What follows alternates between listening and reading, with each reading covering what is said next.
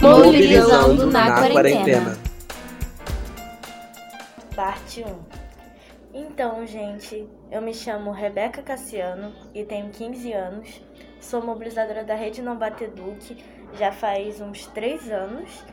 E hoje a gente está aqui, eu e Israel. A gente está gravando separado, né, por causa da pandemia.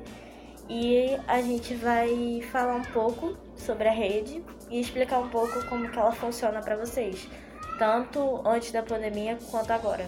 Aí a gente vai responder algumas perguntas que a gente separou. E se vocês tiverem algumas dúvidas, vocês podem deixar nos comentários, que aí a gente vai responder em um próximo vídeo. Esse é a parte 1, ok? Então vou começar. A rede não batedor foi criada em cima de um de um, uma pesquisa da Datafolha, que em 2010 mostrou que 35% das crianças e adolescentes do Brasil sofrem violência, né? Como forma de educar, aquela palmada pedagógica. A gente já pode ver que esse número abaixou bastante e a gente luta todo dia para que abaixe cada vez mais. E agora o Israel vai responder algumas perguntas aí para vocês. Oi, meu nome é Israel Israel e eu sou jovem mobilizador da Rede Nova Duque. Na rede Nobody Duke, o mobilizador ele tem uma função muito importante, que a gente fala muito sobre a educação sem uso da violência. E nisso são os jovens mobilizadores que falam sobre isso. Até porque não é possível falar sobre criança e adolescente sem criança e adolescente, né? Agora, com a pandemia, estamos trabalhando em lives, fazendo diversas coisas assim do tipo, entende?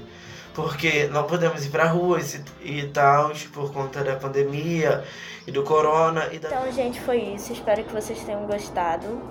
Se tiverem mais algumas dúvidas, podem deixar aqui nos comentários, que a gente vai estar tá lendo respondendo.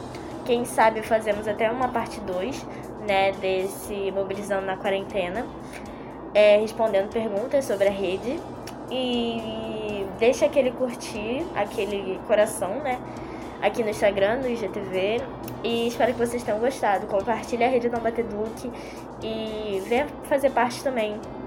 Você pode estar compartilhando os nossos posts, os nossos stories.